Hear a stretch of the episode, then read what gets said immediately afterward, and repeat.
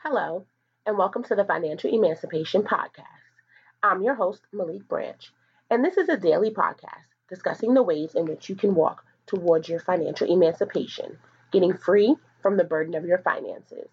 If you haven't already done so, head on over to Instagram and follow me at Financial Emancipation. Follow me on Twitter at FIN Emancipation. Follow me on Facebook and join the Facebook group at Financial Emancipation. And if you have questions, feel free to send me an email at financialemancipation at gmail.com. Today is Friday. Happy Friday. And we had a really um, lively discussion in the Facebook group about being a shopaholic. Apparently, more people than I realized um, consider themselves to either be shopaholics or have recovered. And there was some really interesting dialogue about things that, like I said, I had never heard from people about the kind of shopping sensation, what it did. One of our um, group members mentioned that um, that his wife would go to the mall just so she could breathe mall mall air. I had never even heard of that terminology, um, but it lets you know how serious it can be when people have a, a you know what would be the equivalent of a compulsion to shop and it can be damaging to your finances and to your relationships and to a lot of things. So it was a really great discussion, and I was glad that we continued it in the Facebook group because I learned a lot about it. Um, today, I want to talk about something that may hope, hopefully generate an additional lively conversation, which is um, it's really about being a financial snob. So, you know, a lot of us are in varying positions, and, and there's a lot of different ways in which people come to the journey of financial freedom. You know, everyone has their own assessment of who they are, where they are right now, where they've been, and um, how they come to the journey of how much do they need? What do they need? Um, you know, some people think conversations around financial freedom are for people who don't have money, people who have such terrible money management skills, um, people who who need someone to tell them about this or about that. You know, and and that's when I think I get into the people who who I say, are you a financial snob, right?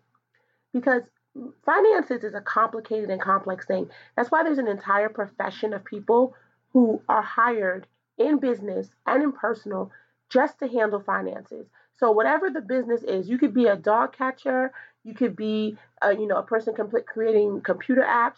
At the end, in every company, there's a little small corner off on the side of people who handle the finances, and that's because managing finances is a niche. It is a it is a specific um, skill set and not one that everyone can do. And so the idea that only certain people need financial assistance or financial advice and only certain people, you know, need financial freedom or tips on how to get to their financial freedom is really t- kind of a, um, an attitude that I've, I've kind of noticed in this journey that certain people have, right? And so I wanted to talk about it because I said, well, what makes a person a financial snob? And so, I, I, a couple of things that I've noticed, right?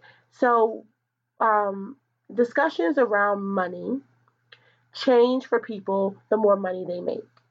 So, if at one point in your life you made $30,000 and now you make $130,000, you may have a different idea. And if those time periods were not 50 years apart, you know, if you made 30,000 10 years ago and now you're making you know, 130,000, you may forget 10 years ago.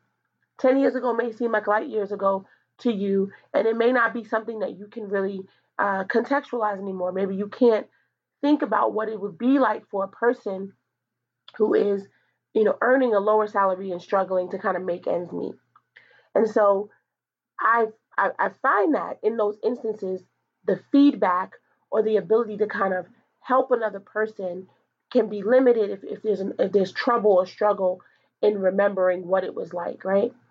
And so I, for my own self, I have a really because of not only working in finances but also having had an own my own personal financial journey, I'm very attuned to all aspects of of how people earn money, right? I have had moments where I have had I've earned a good salary and haven't been able to pay my bills. I've had moments where I've earned a low salary and been fine paying my bills.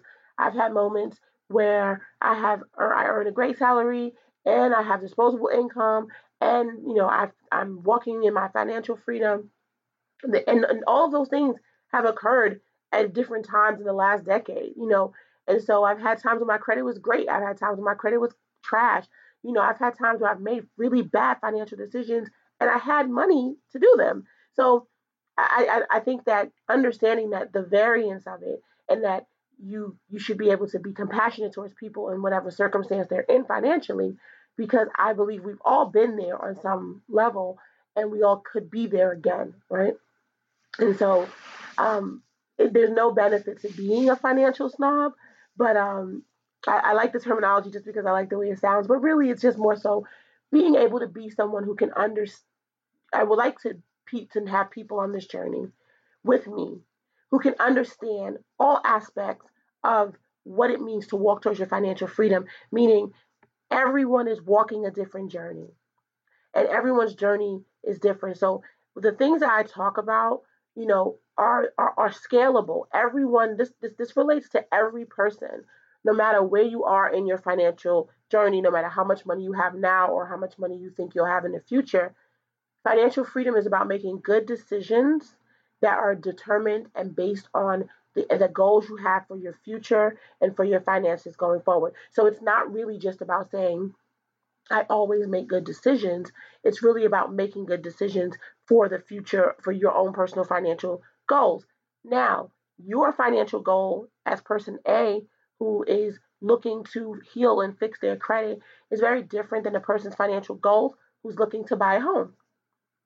Now, there's some some underlying things that may be the same, which is we all want to have good credit because it's the best way to buy a home is to have really good credit. But what you may need to do and work on as a person who is trying to fix and repair your credit could be a little bit different than a person who has already done that and now is looking to save money in order to make have a down payment for a home. But at the end, there is still a plan that gets put in place.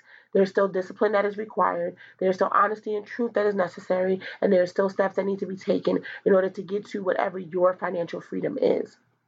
And so being able to understand that everyone else's journey to financial freedom is predicated on their current situation and circumstance, predicated on what their financial goals are, is, is really how you become a person who can be part of an overall conversation. Because where people get their financial advice and their financial kind of feedback is not just from a person like me who they come to to listen to as a professional. People get it from people in their lives. People get that from, you know, they talk to your cousin, your aunt, your, your mother. You, you get that from people in your lives, your close friends and your close family. And so if you are a person who's experienced financial success or financial freedom, you should be able to speak and communicate to other people in your life who may be looking to walk in a similar journey in a way that doesn't sound like you're a financial snob, as if you have all of the answers. Because getting to financial freedom means you had to walk there, you had to take a journey. And so I, I encourage everyone to be more open about the journey they took to get to the financial freedom rather than sitting on your financially free throne and looking down at those who haven't gotten there yet. Um, and, and I say that, you know, it, it's joking, but it's really kind of true in a sense that we we don't want to be that way, right? This is a, this for me is a passion because I think everyone deserves financial freedom. And so in order to get there, it's planting seeds for everyone to then share. It's not just for me to have the answers and give them. I would like to share things and then have those things be shared by other people and kind of have it multiply so that everyone can interact with each other on this journey of all of us, everyone getting towards our financial freedom. We have to kind of move together as a unit, and we can't do that if we're looking at each other and saying, well, yeah, she makes bad decisions, or he is, you know, he's never going to get free. We don't want that. And so don't be a financial snob. If you've got some answers, share them. If you've had made some mistakes and you, you made some good decisions after, tell people. You know, if you if you know and have experiences and you've worked through them, tell every tell someone in your life, share them and share them from a place of wanting them to be on the journey, not some a place of hierarchy where you're saying, I've already done that, or I don't need anyone to tell me anything because I know. Because everyone, from those who have, you know, who are those who are struggling with the amount of money they make and, and, and overextending themselves, to those who make enough money and are still overextending themselves, financial mistakes are made by every single person on the spectrum, and everyone could be doing their finances a little bit better. And that's why we're here today. That's why we're here talking. That's why we're going to continue on this journey and on this path. So, the lesson for today on Friday is don't be a financial snob. Be a person who can help and share and be open about your financial journey because that is how we're all going to get towards our financial freedom. So thank you for listening today. If you haven't already done so, head on over to Instagram, follow me at Financial Emancipation, follow me on Twitter at FIN Emancipation, follow me on Facebook, join the Facebook group at Financial Emancipation. If you have any questions, send me an email, financialemancipation at gmail.com.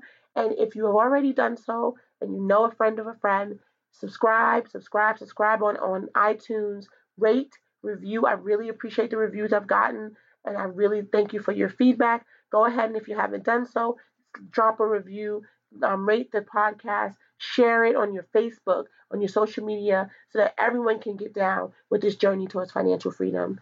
Thank you so much for listening. I can't wait to talk to you next week as we continue to discuss the ways in which you can walk towards your financial emancipation, getting free from the burden of your finances. Have a great day.